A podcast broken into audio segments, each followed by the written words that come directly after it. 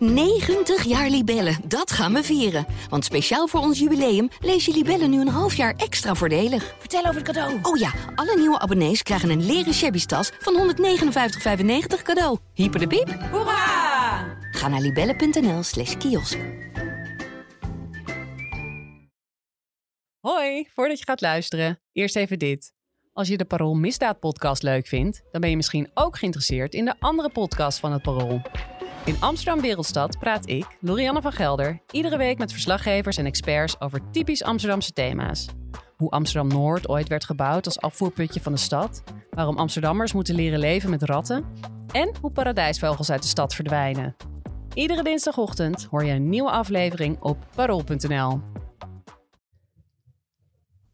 Voor we beginnen, even dit. Als je graag naar ons luistert, kun je wat voor ons doen. We willen heel graag de publieksprijs van de Dutch Podcast Award winnen. En daar kan jij bij helpen. Ga naar podcastawards.nl en stem op de Parool Misdaad podcast. Er is een brute, laffe misdaad gepleegd. Geweld moet stoppen, ja, sowieso. Het Openbaar Ministerie eist forse zelfstraffen tegen de verdachten in het Marengo-proces. Voor de tiende keer in een maand tijd was het vannacht raak. Een explosie in de stad. Meer dan 2 miljard euro aan harddrugs werd vorig jaar door justitie onderschept. Een verdubbeling met het jaar ervoor. We gaan het vandaag hebben over een zaak die de gemoederen flink heeft beziggehouden in Amsterdam. Begin 2021 werd een pasgeboren baby in een vuilcontainer gevonden in Zuidoost. Onlangs werden de twee destijds minderjarige ouders veroordeeld tot 15 maanden cel voor de poging tot moord op hun dochter en de moord op een dochtertje dat in 2019 was geboren. Welkom bij de Parool Misdaad Podcast. Mijn naam is Corrie Gerritsma en in deze podcast praat ik elke twee weken met misdaadjournalisten Wouter Laumans en Paul Vugts. Niet alleen over grote, maar ook over kleine misdaadzaken. Nieuwe afleveringen zijn eerst een week exclusief te beluisteren op parool.nl en in onze app. En een week later verschijnen ze in andere podcast-apps. Uh, welkom Wouter en Paul. Uh, een ijzingwekkende intro, hè? Een baby, levende baby die gevonden wordt in een vuilcontainer in Zuidoost. Kan jij ons meenemen naar dat begin, Wouter, toen dat uh, nieuws naar buiten kwam? Ja, dat was midden in uh, coronatijd. Dat zou je inmiddels natuurlijk wel bijna vergeten. Maar dat is 21 februari 2021. Uh, en dan gaat een vrouw uit Holendrecht, die gaat eigenlijk, houdt die zich niet aan de coronaregels. En die gaat nog wat vuilniszakken weggooien in zo'n ondergrondse vuilcontainer. Die, ja, het was avondklok geloof ik. Hè? Je mocht helemaal niet naar buiten. Ja, nee, mocht niet meer naar buiten. maar die vrouw die denkt van ja, dat vuil dus, dat staat hier in de weg. En dat wil ik toch weggooien. En het is maar even lopen naar die vuilcontainer. Dus ik doe het gewoon. Nou, dat hebben we volgens mij allemaal wel eens uh, uh, gedaan in die tijd. Um, en die, uh, die gooit een, een, een zak in die container. En bij de derde zak hoort ze opeens een soort gehuil uit die container komen. Het waren een aantal zakken die ze weg wilde gooien. En dan denkt ze, wat is dit? Um, en toen heeft ze even gewacht, nog een keer gaan luisteren. En toen hoorde ze nog een keer, weet je wel. En ze denkt, een baby. En hoe wist die vrouw dat? Die heeft zo vijf kinderen, dus die wist van, dit is het geluid van een, van van een babytje. Uh, nou, die vrouw die gaat naar haar appartement, die belt de politie. Uh, en dan, ja, er ligt een baby in de vuilcontainer. Dat is eigenlijk het, uh, het bericht. Nou, dan kwamen de brandweermannen. Ja, ik kan me voorstellen dat er heel veel hulpdiensten ja, gelijk naartoe nou, gingen. Iedereen gaat, zoals, dat, zoals ze dat noemen, met toeters en bellen gaat men daar naartoe. Uh, dan wordt die uh, container opengemaakt. Uh, en dan klimt de brandweer, die gaat er dan in hangen. En dan vinden ze in een dichtgeknoopte jumbo-tas een pasgeboren babytje. Ernstig onderkoeld. dat kind is naar, naar eerst in een politieauto. heeft, heeft, een, heeft iemand dat kind op, op zich genomen om het op te warmen. En vervolgens is het naar het AMC gebracht.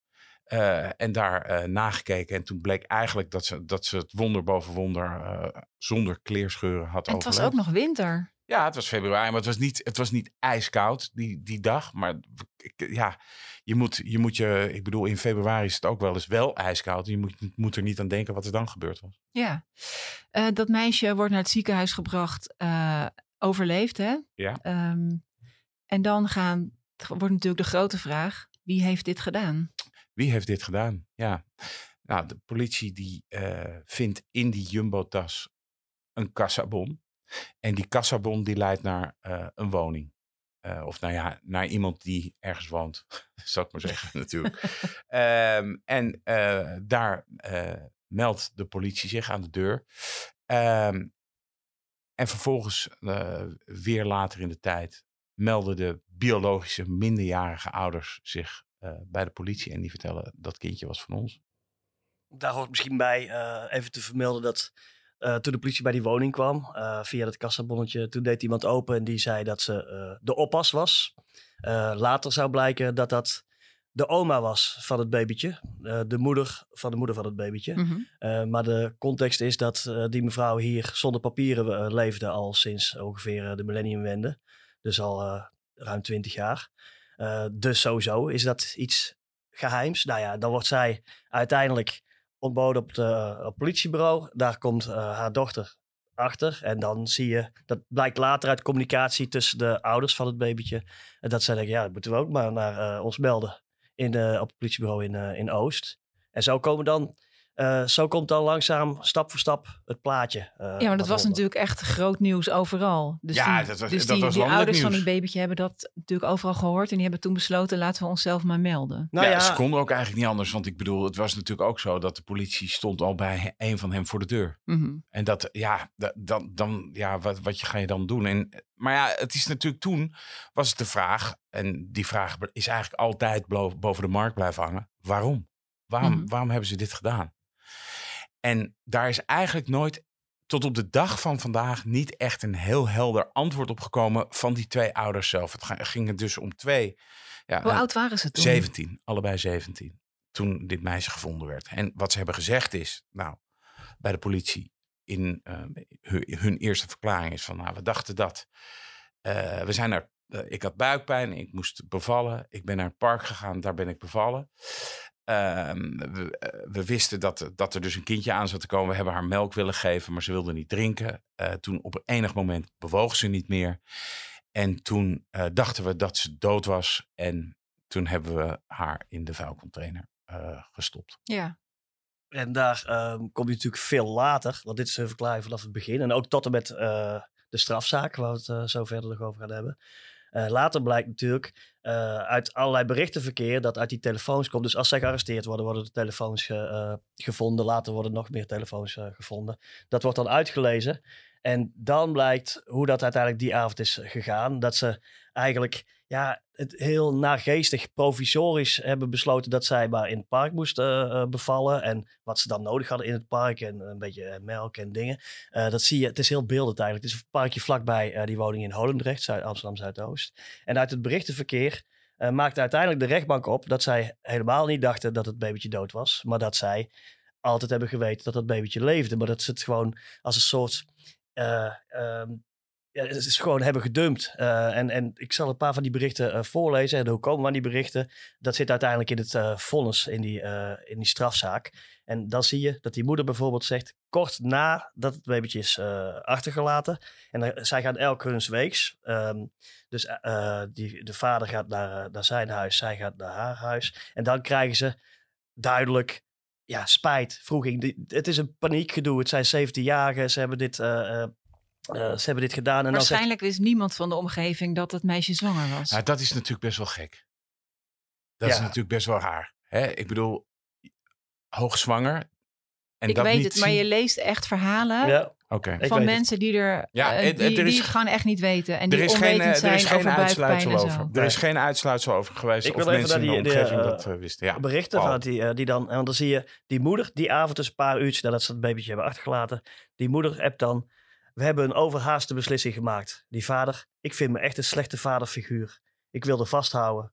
Dan zegt die moeder, wij alle twee. Dan zegt die vader, heel belangrijk, ze was zo aan het vechten. Eh, die moeder, ja, ze vond mijn lichaamswarmte echt fijn. Ja, dat ze gewoon in slaap viel. Hoe we dit weer laten gebeuren. Eh, eh, en dan zegt die vader, domme KKR, kanker, voetbal. Ben ik mijn kankerkind kwijt. Dat impliceert dat hij bang is dat hij als voetbaltalent eh, zijn carrière eh, wel kan vergeten als er een kindje eh, ineens is. Mhm. Ehm, en, maar uit die verdere eh, conversatie blijkt heel duidelijk dat zij weten eh, dat ze dat ze een levend kindje hebben uh, gedumpt. Ja, en daarbij is ook nog wat anders gevonden in uh, een van die telefoons. Dat is een filmpje. En op dat filmpje, dus ze hebben dus, een van hun heeft een, een filmpje gemaakt. En op dat filmpje um, is dat babytje te zien en die heeft haar ogen open. Ik weet bijna niet wat ik moet vragen, omdat, ik, omdat je echt nog eerst denkt: oké, als dat kindje echt dood is en je raakt in paniek en niemand weet het, dan doe je misschien iets wat je ook niet moet doen, maar dat is paniek. Maar dit voelt zo anders. En dit is heel belangrijk, want in de nasleep van die vondst gebeurt er van alles. Dus die baby die ligt uh, in het ziekenhuis.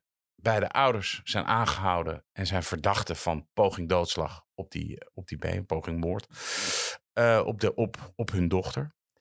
Maar dat zijn minderjarige ouders. Dan komt er een heel circus van hulpverlening mm -hmm. eigenlijk op gang. He, dan heb je de Raad voor de Kinderbescherming, uh, Jeugdbescherming Amsterdam, het Kabouterhuis, Level. Dat zijn allemaal instanties die zich bezighouden met dit soort nou, complexe problematiek. Want dat hier sprake is van een complex probleem, dat mag, is wel duidelijk, denk ik.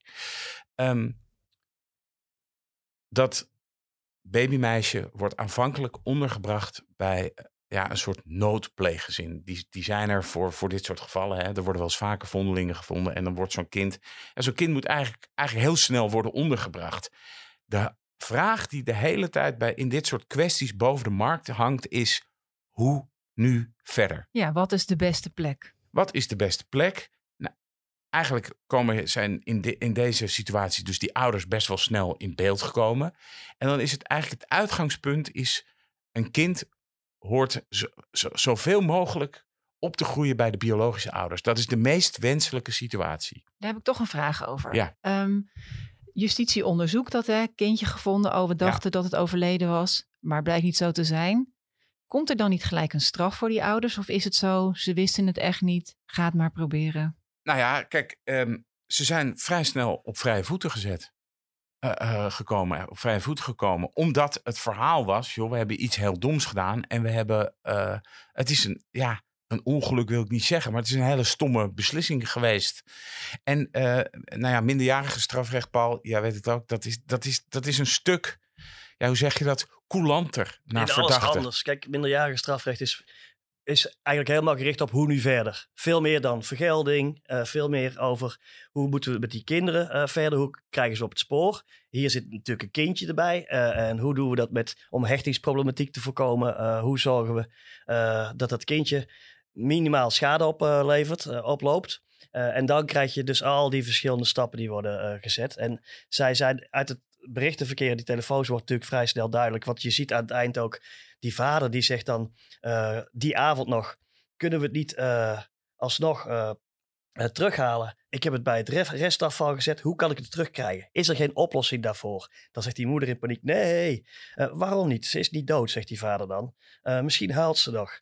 En dan zegt die moeder, ga geen domme dingen zeggen, hou op. Dus ze zijn, dat berichtverkeer is ook al vrij snel beschikbaar. En dat speelt natuurlijk mee. Dat het, het is niet een keiharde poging tot moord. Althans, mm -hmm. in die zin, later juridische kwalificaties is iets anders. Um, en dan gaat, zeker omdat het minderjarigen zijn... en zeker omdat er een heel kwetsbaar babytje in betrokken is... gaat het anders dan je misschien als buitenstaander van, van hard strafrecht alleen maar zou uh, verwachten. En wat nu uh, belangrijk is hieraan, want uh, hoe weten we hier heel veel van...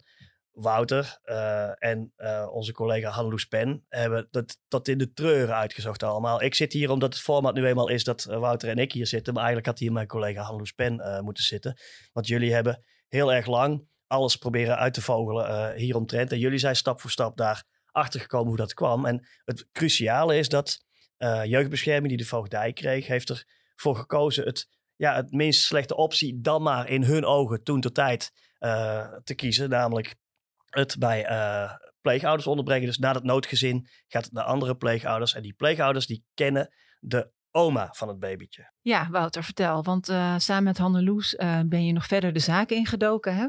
Ja, dat kwam eigenlijk nadat wij zeg maar van meerdere kanten een tip kregen, of tips kregen. en dat is begin vorig jaar geweest, begin 2022 daar werd gezegd, die zaak, die eigenlijk een beetje in de vergetelheid was geraakt. Hè? Moet je ook, kijk, nu is er net de vonnis geweest en is die zaak eigenlijk weer in de aandacht gekomen. Maar toen was het zo dat die zaak gewoon helemaal een beetje was weggeëpt, zoals dat gaat met dat soort zaken. Dat je denkt, en ik had het er wel eens met Hanneloes over gehad. Van hoe, hoe zou het daarmee zijn, joh? Wat, wat, wat gebeurt er daarna? En toen kwam opeens kwamen van, van meerdere kanten tips binnen. Die zei, je moet even nog naar die zaak kijken. Want daar is van alles aan de hand.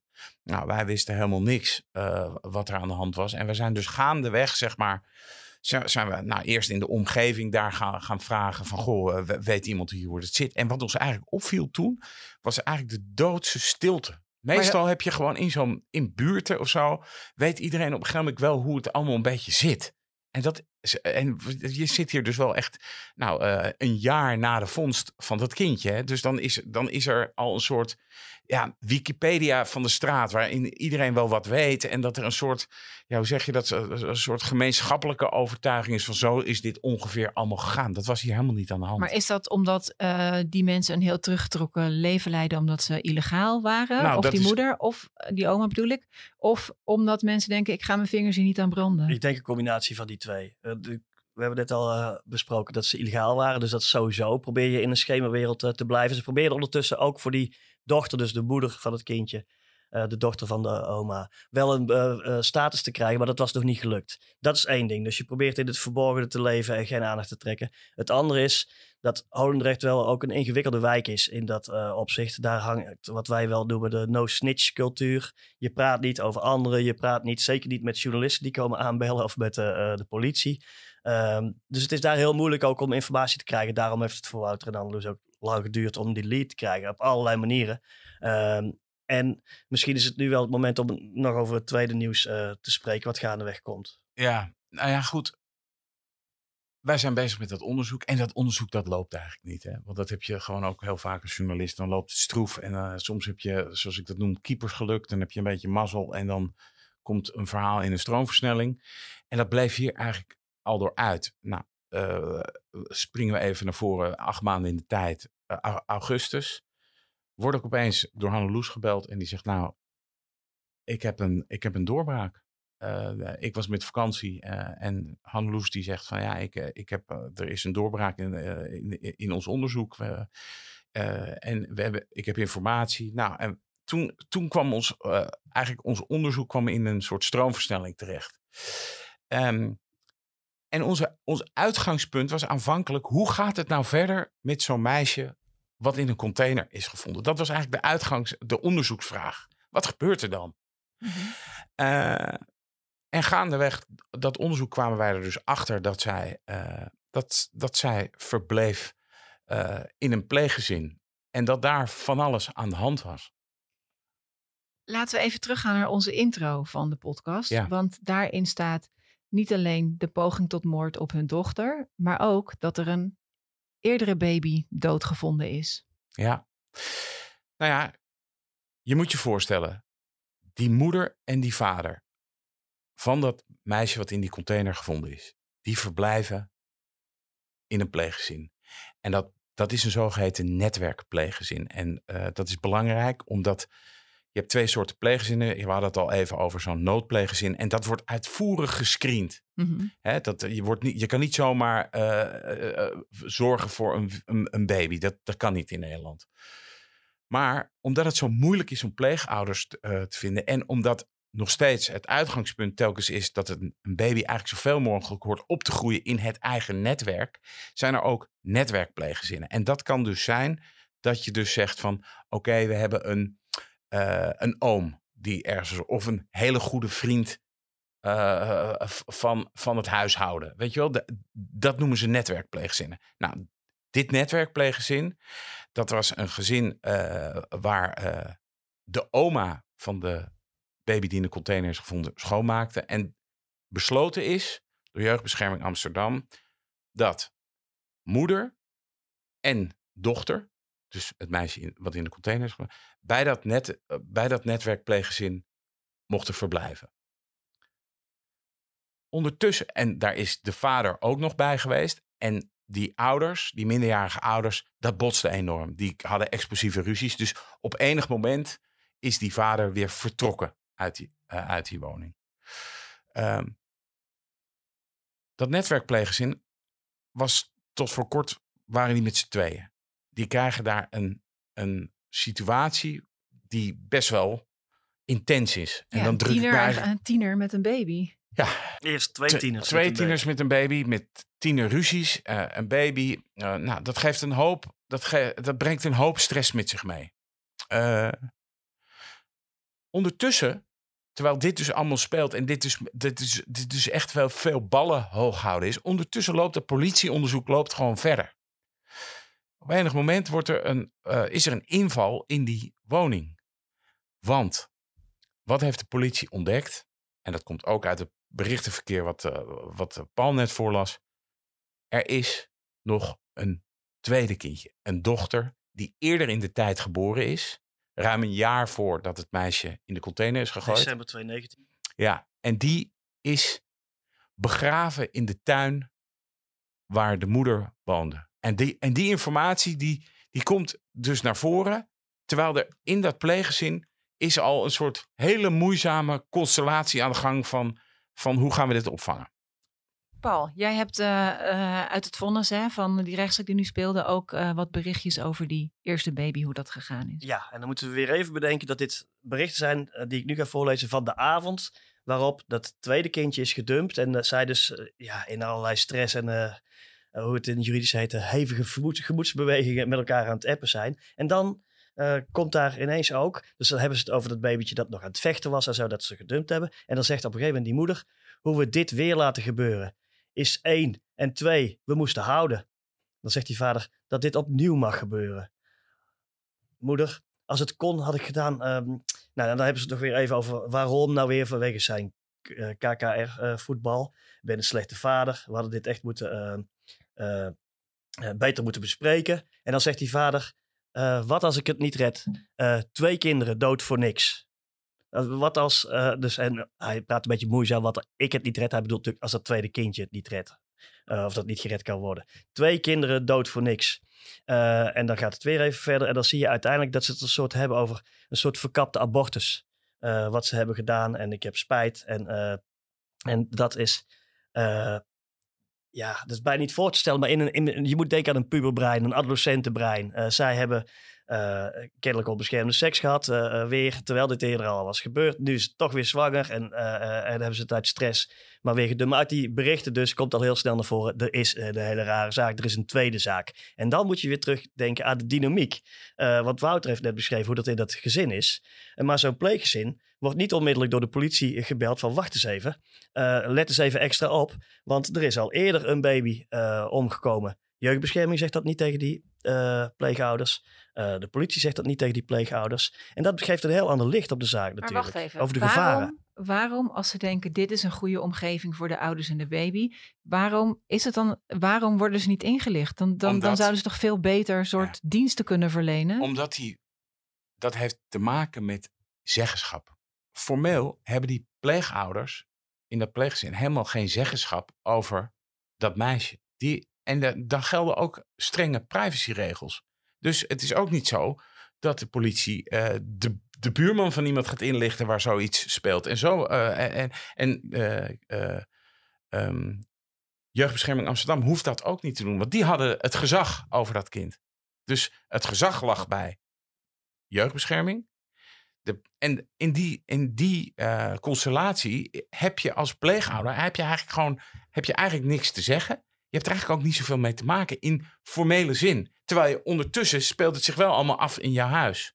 Ja, want er kwam dus een politieinval omdat ze in die berichten hebben gelezen. Er Ja. was er eerder een kindje wat eh, ook dood is. Ja, Eh, en dan worden die ouders weer opgepakt. En dat wordt gevonden, hè? Er wordt een eh, eh, skeletje gevonden. van een voldragen baby. Juist. En dan, en dan speelt dit allemaal weer. En nu moet ik even weer terug waarom Wouter en Hanneloes Pen dit belangrijk onderzoek hebben gedaan. Waarom dit dan een hele nieuwe eh, wending krijgt, maar ook extra belangrijk wordt. Dan is het natuurlijk belangrijk om dit als maatschappelijk eh, gegeven te onderzoeken. Van hoe werkt dit soort jeugdbescherming? Hoe gaan de instanties hier te werk? En eh, vind ik echt, ik heb het van dichtbij gezien hoe jullie daarmee geworsteld hebben. Want het is natuurlijk wel super heftig. Je zit met deze precaire situatie met privacy voor de ouders. Die toen 17 waren, toen het gebeurde. Je zit met eh, een babytje dat nog leeft. Je zit dat, en alles wat online komt, eh, dat, dat blijft altijd maar staan. Maar je zit ook met een enorm maatschappelijk issue. Dat wij als parool natuurlijk uit het licht moeten brengen, journalistiek. Van hey, door de, manier waarop dit werkt, is er een buitengewoon precaire situatie heel lang eh, gaande geweest. En ja, dan is misschien ook belangrijk om te vertellen dat uiteindelijk eh, de instanties proberen te voorkomen dat dit eh, artikel in het parool verschijnt. Eh, want dan komt het, krijgt deze zaak weer een hele bijzondere dynamiek. Ja, ik denk dat we wel eerst even nog terug moeten gaan naar die, Op dat moment. op dat moment. Dus die pleeghouders die zien politieteam, komt door het huis, doorzoeking woning, heel ingrijpend. Ehm, en een aantal, eh, kort daarna kunnen ze eigenlijk eh, de moeder van het meisje weer ophalen, want die, haar voorlopige hechtenis is opnieuw geschorst. Dus eigenlijk kort daarna wordt zij weer vrijgelaten. En het is niet, de, ze hebben dat pleeggezin heeft wel in de gaten gehad dat er iets ernstigs aan de hand was, maar wat precies, daar komen ze, daar, worden ze niet van op de hoogte gehouden. Het is ongelooflijk als buitenstaander. Hè, En, omdat en zo'n dochter, eh, de, de, de moeder van de baby, heeft daar ook niks over gezegd. Daar lijkt het op. Ja. Ehm, en op een gegeven moment vindt een van die pleegouders, die vindt papieren waarop eigenlijk die andere, die hele zaak wordt uitgelegd. En die schrikt zich helemaal wezenloos. Want die denkt, wat is dit? Nou, wij wonen, die- wij ja. wonen onder één dak met een baby. En een moeder die tegen ons heeft gezegd dat het een ongeluk was dat, dat hier eh, dat, dat, eh, dat, dat die baby in een vuilcontainer is beland. Maar die wordt dus nu verdacht van een moord op haar oudere zus. Hallo, waar zitten, waar zit, zitten wij dan in? Wat Precies, betekent want er dit voor komen- de gevaren voor het andere kindje? Dus nou, in- dat en dat je dan verantwoordelijk bent. Want jij bent daar als een soort toezichthouder toch bij. Maar je wordt niet ingelicht. En, het, en, en die situatie, die is op dat moment, wordt ex, die komt extreem onder spanning te staan door dat nieuwe feit. Doordat, doordat zij denken, ja maar wacht even, nu moeten we, we wonen misschien met iemand die geprobeerd, dus die haar, mogelijk haar eerdere dochter eh, heeft vermoord. Verdacht wordt van pogingmoord op een tweede dochter. En dan wonen wij met, met haar en haar dochter wonen wij in één huis. Ja, en ze zijn natuurlijk niet altijd dat zij erbij zijn als de moeder met haar baby is. En dat is het uitgangspunt geweest van ons artikel. Dat van hoe, wa- wat gebeurt er dan? Nou, en dan, eh, nou, dat, eh, dat, dan gaan we schrijven. Ehm, en we, kijk, er is ons wel eens verweten dat we sensatie eh, eh, zouden zijn. Hè? Ehm, en dat, dat komt zo meteen ook nog aan. Hoor. Dat, is nooit, dat is nooit zo geweest. Want wij hadden in een veel eerder stadium met de meest ronkende koppen dit verhaal kunnen brengen. Ik heb ook in het verleden bij een andere krant eh, gewerkt. Daar gingen ze daar heel anders mee om. Eh, weet ik uit eigen waarneming. En we zijn heel terughoudend geweest, omdat we altijd de belangen van dat babymeisje voorop hebben gesteld. Aan de andere kant dienen wij ook een journalistiek belang. En dat is publiceren over dit soort dingen. En die weging, nou, dat, is, dat, is, dat is een worsteling geweest. Ik heb die worsteling van dichtbij gezien. En het- des te schrijnender is het als later, maar daar komen we zo meteen op. Later dan wordt beweerd van eh, eh, deze auteur zit een beetje in een sensatiezucht verhaal te zoeken. Het is wat er allemaal niet in staat. Het, het artikel komt in de show notes straks terecht, kunnen mensen allemaal lezen.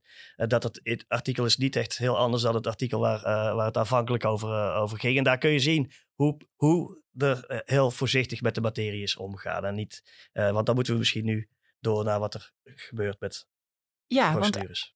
ehm, eigenlijk wou ik zeggen, nog even weer terug naar de moeder, eh, de baby en het pleeggezin.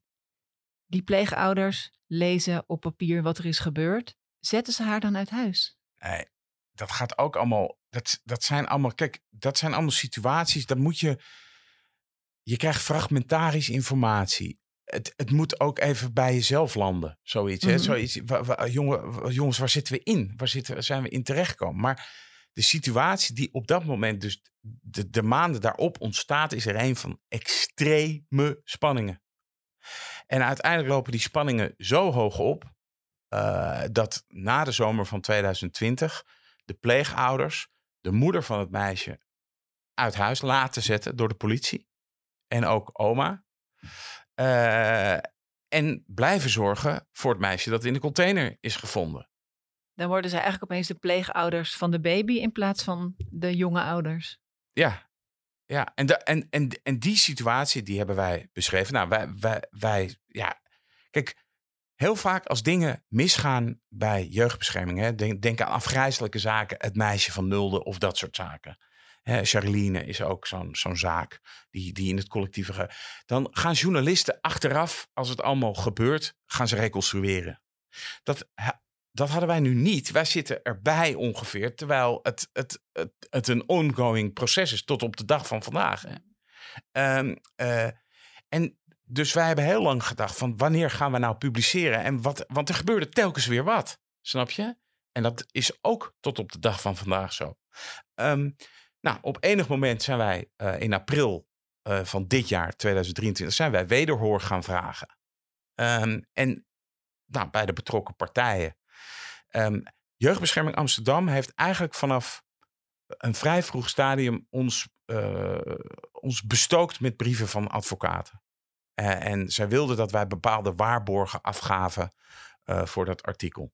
Ik kan me wel voorstellen dat het een reflex is, hè? Dat jij moet zorgen eh, voor de privacy en de bescherming Ja. van het kind. Dat je denkt, wow, alles wat we niet nodig hebben is aandacht voor deze Maar zaak. er zijn ook gesprekken geweest tussen ons en Jeugdbescherming Amsterdam. En die gesprekken verliepen eerst eh, vrij goed. En daarna eh, begonnen ze eigenlijk lawyering up, zoals, je dat heet, zoals dat heet in het Engels.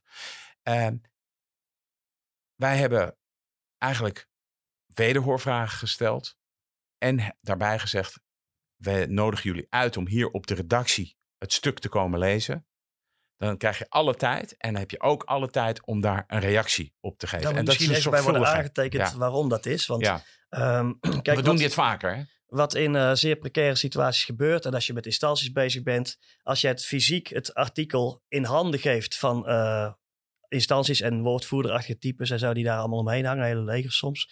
Ehm, dan wil het wel eens gaan zwerven. En we hebben veel te vaak voor eh, meegemaakt, Wouter en ik ook, en eh Handeloes Pen ook, eh, dat, dat je aan één partij in vertrouwen een artikel laat lezen en dat je het via andere partijen ineens terugkrijgt. Want die, die ambtenaren gaan elkaars rug dekken. En dus dan, ja, het wordt dan, natuurlijk snel verspreid. en dan eh. krijgt het een hele eigen dynamiek, wat niet is afgesproken. En daarom is het, eh, maar dat weten misschien veel luisteraars niet, dan kun je het aanbod doen, kom het maar op de redactie lezen. We geven het je niet mee, maar we geven het ter kennisname. Ja, een ander ding is, je wil ook niet dat het een soort intern vergaderstuk eh, wordt van, oh, die vindt dit ervan en die vindt dat ervan en dan gaan ze er eindeloos over gaan. Nee, je, degene met wie wij gepraat hebben, die zijn welkom. Dat zijn onze, gespe- dat zijn onze, onze gesprekspartners. Want anders in krijgen deze. alle feiten een spin en je wilt de feiten beschrijven. En nogmaals, Wouter en Anneloes waren van plan. Ik heb het conceptstuk gezien. Dat, dat was heel erg voorzichtig. Daar stonden geen dingen in die schadelijk zouden zijn. Laat ik het zo zeggen, het vonnis, wat er nu is gepubliceerd, is extremer eh, in, in, in details en dat soort dingen dan het stuk wat wij... eh, Laten we het daar inderdaad dat even over hebben. Die ouders, eh, die moeder wordt na een paar dagen weer vrijgelaten. Nou, er zit de hele tijd tussen. En nu is daar opeens onlangs toch vonnis gewezen en zijn ze direct opgesloten. Wat, is, wat heeft de rechter besloten? Nou, kijk, ehm, ze worden veroordeeld voor twee hele zware zaken. En de rechtbank heel duidelijk in het vonnis stelt over het nog levende kindje. Het is evident uit de berichtgeving dat jullie wel meteen hebben geweten, eh, of niet, niet gedacht hebben dat het dood was. We hebben geweten dat jullie een levend kind in een vuilcontainer gooiden, eh, waardoor het, het enorme risico liep te overlijden. Het is eigenlijk een klein wonder dat het eh, niet is gebeurd. Daar, het is een heel strak vonnis, waarin dat ook heel streng wordt beschreven door hele goede rechters, vind ik. Ehm, en die leggen natuurlijk ook die link met het eerder overleden kindje, dat, dat in het vonnis de tuinbaby heet, omdat het in de tuin is opgegraven. Maar dat ehm, je, je ziet dat daar strafrechtelijk, je zit met twee soorten wereld. Je zit met de hulpverleningswereld en met de strafrechtwereld. En strafrechtelijk gezien is het heel strak nu eh, en heel streng in het vonnis. Jullie hebben gelogen over, eh, eh, je weet als je zo'n tas met een baby, als je die tas heel erg dichtknoopt, als je hem in een bak gooit waar evident andere zakken op gaan worden gegooid en zo, dan neem je het enorme risico dat het kind gaat overlijden. Ehm, het is in jullie, hoe jullie erover praten, heel duidelijk dat jullie proberen dat het, eh, het van jezelf te, eh, eh, weg te houden. Dat is het strafrechtelijke deel. Je hebt het, hulpverleners kijken natuurlijk anders. Die kijken, wat, we hebben deze situatie met dit kindje, wat moeten we nu nog verder? En dus je hebt het strafrecht blijft naast het, het recht bestaan over mogen, mag het parool hier wel of niet over spreken. En daardoor, daar, zo komt het dat het strafrechtelijke vonnis keihard alle feiten eh, op tafel gooit. Want de rechters moeten laten zien wa- op grond van Maar dat is eigenlijk toch raar, want zo'n zaak van minderjarigen is achter gesloten deuren. Hè? Da- niet. Daar mochten jullie ook niet bij zijn. En in zo'n vonnis kan je dan eigenlijk toch nog alles lezen. Ja, zo zit het in de Nederlandse eh straf. Wat eigenlijk nog een eh, fijn is, want daardoor weten jullie ook als journalisten nog wat er gebeurt Ja, natuurlijk. maar de basis onder ons strafrechtsstelsel is openbaarheid voor de samenleving. Kijk, en daar wordt afgedaan, die, eh, omdat je zo'n procedure als die inhoudelijk wordt behandeld, je weet niet hoe die verdachte zich gaat gedragen. Persoonlijke omstandigheden met name. Bijvoorbeeld. En durven ze wel of niet te praten als er, als er allemaal pers op de tribune zit. Misschien durven die kwetsbare jongeren niks te zeggen. Nou, daar dat is echt wel wat voor te zeggen. Hè? Daar is ook echt wel wat voor te zeggen. Dit zijn kinderen. Dit waren kinderen toen ze dit deden. En eh, dat, eh, ik heb het wel zo eerder gezegd dat als kinderen volwassen dingen doen, wil niet zeggen dat we ze moeten behandelen als volwassenen. Wat ik als journalist wel eh, heel ernstig vind. En, ik heb ook die worsteling gezien met die procedure dan. dat Jeugdbescherming Amsterdam doet dan alsof Wouter en Anneloes iets eh, een sensatie willen zoeken en zo. Maar eh, ik kan me niet aan het gevoel onttrekken dat Jeugdbescherming Amsterdam eh, de privacy van het kind ook een beetje gebruikt om te zorgen dat het gewoon dat art- kritische artikel niet in de krant komt. Dat niet eh, hun handelen eh, kan worden belicht in de, in de Ja. media. En nu gaan we even naar de procedures. Hè? Nou, ik wil nog even terug naar dat vonnis, want ik vind dat interessant. Ik wil twee dingen weten. Eén eigenlijk, waarom, als ze dit al hadden, is die moeder toch eerst weer vrijgelaten en is er niet gelijk eh, eh, een uitspraak over gekomen? En twee, wat vinden jullie van de zwaar? Kunnen jullie iets zeggen over de zwaarte van de straf? Ja, kijk, ehm, je ziet, en dat zie je tussen de regels door, en dat zag je ook bij het vonnis zelf, de, die rechtbank heeft hier enorm mee geworsteld. Dit is een worsteling geweest. Want die, die ouders zijn na de, na de ontdekking eigenlijk van die tweede baby die in de tuin begraven ligt, zijn die vrij snel weer op vrije voeten gezet. Maar Hè? waarom dan? Ja, ik weet, dat weten we niet, wat daar de afwegingen zijn geweest. Het deeltje wat we ervan weten is dat jeugdrecht anders werkt dan volwassenenrecht. Dus je komt eerder vrij. En dat het kind, de belangen van het eh, babytje om toch bij de biologische ouders te kunnen zijn, dat speelt, dat speelt op de achtergrond mee. Verder kunnen we er niet te veel over filosoferen, want we zitten daar niet bij. Ik kan zo meteen wel iets uit het vonnis nog voordragen. En dan zie je dus, oké, die, die ouders zijn weer op vrije voeten. En dan moet die rechtbank er wat mee. Want de, de, de, ja, de samenleving is ook geschokt hè, door zoiets. Mhm. De samenleving is geschokt door zo'n. En de vraag is, waardoor is die samenleving nou geschokt? Is dat door bijvoorbeeld een publicatie in het parool? Snap je? Want de- als je dat belang ziet, dan zie je ook een belang van ja, als we, als we, eh, als het parool er niet over was gaan schrijven, was het misschien anders gelopen. Ja, dat, dat, zijn, trekt een grote broek aan, hè? Dat, dat realiseer ik me. Maar als, het, als dit dus gewoon in de luwte was ge- gebleven, weet je niet hoe dit allemaal gelopen was. En ik ga ervan uit dat de rechtbank Amsterdam eh, dit zorgvuldig weeg- weegt en uiteindelijk gewoon tot hetzelfde vonnis was gekomen. Het Maar je duurt weet heel- het niet zeker. Het duurt heel lang en dan zit heel die dynamiek met dat pleeggezin en de gevaren de, van het ja, maar de geschokte rechtsorde is, als je het vonnis leest, is de geschokte rechtsorde echt wel een punt. Als je uit het vonnis wil ik één stukje nog eh, citeren dat heel erg laat zien hoe erg eh, de rechtbank dit de ouders eh, kwalijk neemt. En daar komt die relatief hoge straf eh, eh, ook Wat van. was de straf ook alweer? 15 maanden, jeugddetentie. En, en dan voorwaardelijk. En ze moeten zich laten behandelen aan hun stoornissen eh, en dat soort dingen. Maar ze hebben, wat, wat een punt is, ze hebben nooit openheid van zaken gegeven. Hè? Ze hebben nooit gezegd, dit hebben we gedaan, daar en daar en daarom. Ze hebben nooit verklaard. Ze hebben no- en dat zijn, dat zijn wel elementaire onderdelen uit ons strafrecht. Hè? En dat, je- zie je in het vonnis heel goed terug. Want dan staat er. eh, dus zij hebben het niet in de strafrecht verklaard, maar die rechtbank heeft die chatgesprekken en stelt dan eh, dat alles een vooropgezet plan was eh, van dit tweede kindje om het uiteindelijk eh, te laten geboren laten worden en te dumpen. En dan zegt de rechtbank, de rechtbank leidt, uit de gesprekken af, dus de chatgesprekken, eh, dat moeder enkel spullen naar het park heeft meegenomen om de geboorte te faciliteren, zoals een deken en een schaar om de nagel, eh, navelstreng door te knippen. En om het kind stil te houden, babyvoeding. Maar niet om het kind te houden. Dan gaat het nog eh, stukje verder. En dan verwijzen ze naar het eerdere kind. Ook dit kan niet los worden gezien van de baby die de verdachte eerder hebben weggedaan, zoals de rechtbank het formuleert, door haar te doden en te begraven, zoals hierna verder zal worden overwogen. En dan gaan ze nog verder over dat kind. Maar die strengheid in het vonnis is, is heel duidelijk van jullie hebben bewust dat kind weliswaar geboren laten worden, maar niet om het te laten leven. Jullie hebben alles gedaan om het stil te houden met babyvoeding en zo. En het dan weg te gooien. Zoals jullie eerder al een andere kind hebben weggegooid. En dat rekent de rechtbank uh, deze uh, ouders zeer zwaar aan. En daardoor is het ook uh, medeplegen van moord en poging tot moord, wat echt heel heftig is. Je kunt, er zijn allerlei andere mildere variabelen denkbaar. Maar je, je, leest in het vonnis. dat, ja, dat de rechtbank dit gewoon echt zwaar weegt. En, en vooral ook dat ze daarna geen openheid van zaken geven. En dat de maatschappelijke verontwaardiging. is gewoon ook een, een, strafdoel hè, om, om tegemoet te komen aan uh, uh, wat in de maatschappij leeft. Uh, en in dat licht bezien is het dus zo heftig dat, dat eerst geprobeerd wordt publicaties tegen te houden. En nu de rechtbank natuurlijk, om, omdat strafrecht nu eenmaal andere belangen dient, heel goed onderbouwd waarom die ouders een, een, stevige straf moeten krijgen. Zo, zo zit je in twee werelden naast elkaar. En dat blijft dan aan onze kant maar slepen. Maar nogmaals, het artikel komt in de show notes. Ik zou echt alle luisteraars eh, aanraden dat in elk geval te lezen.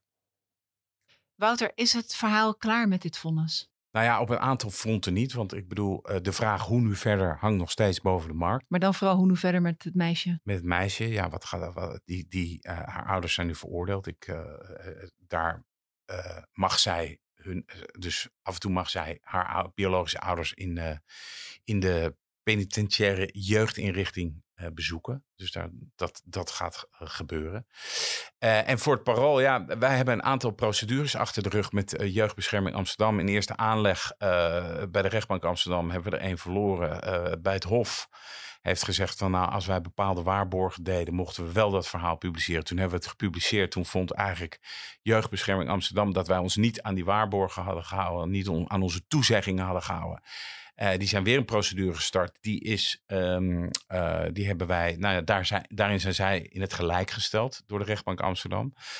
Uh, inmiddels zijn wij tegen dat vonnis weer in, het beroep, in beroep. En dat gaat januari. Oh, ik kan me voorstellen dat... Dus dat, dat, is echt wel ook een slepende kwestie. En waarom zijn we in beroep gegaan is omdat wij in dat vonnis dat laatste vonnis van de rechtbank eigenlijk worden neergezet als een onbetrouwbare partij. En dat, dat, dat, vinden, we, dat vinden wij niet. Dat kan het parool echt niet over zijn kant laten gaan. En ik, eh, Wouter hoeft niet te zeggen dat ik het zeg. Ik heb het gewoon van dichtbij steeds gezien. Die hele worsteling om dit, om dit helemaal netjes te doen. En alles aan de veilige kant te blijven. En alles te, alle waarborgen in acht te nemen en zo. En, dan, uh, en als ik dan het idee heb dat jeugdbescherming uh, in het achterhoofd ook misschien wel het belang heeft. Hey, onze uh, potentiële fouten, of in elk geval onze beslissingen die opstreden kunnen zijn, mogen niet aan het licht komen. En onder het mom van privacy van het kindje te willen beschermen. Dat is precair. Dus daarom gaan wij dit. Wij, wij willen een principiële uitspraak als parool. Wij willen dat we niet uh, worden beknot in het kunnen publiceren over maatschappelijke misstanden die wij willen, aan de orde willen stellen.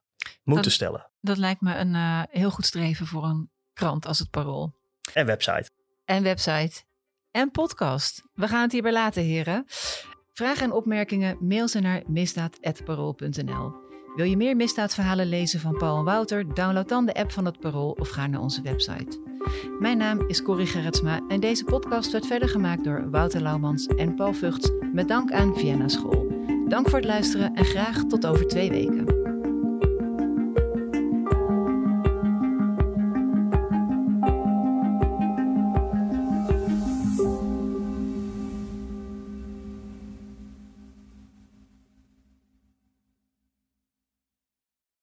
Hallo, ik ben Camilla Leupen, hoofdredacteur van Het Parool.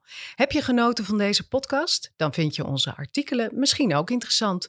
Een abonnement heb je al voor een paar euro per week. Je kan het ook eerst een paar weken proberen. Ga naar parool.nl/slash podcastactie voor een actuele aanbieding. Dag! 90 jaar Libellen, dat gaan we vieren. Want speciaal voor ons jubileum lees je Libellen nu een half jaar extra voordelig. Vertel over het cadeau. Oh ja, alle nieuwe abonnees krijgen een leren shabby tas van 159,95 cadeau. Hyper de piep. Hoera! Ga naar libellen.nl slash kiosk.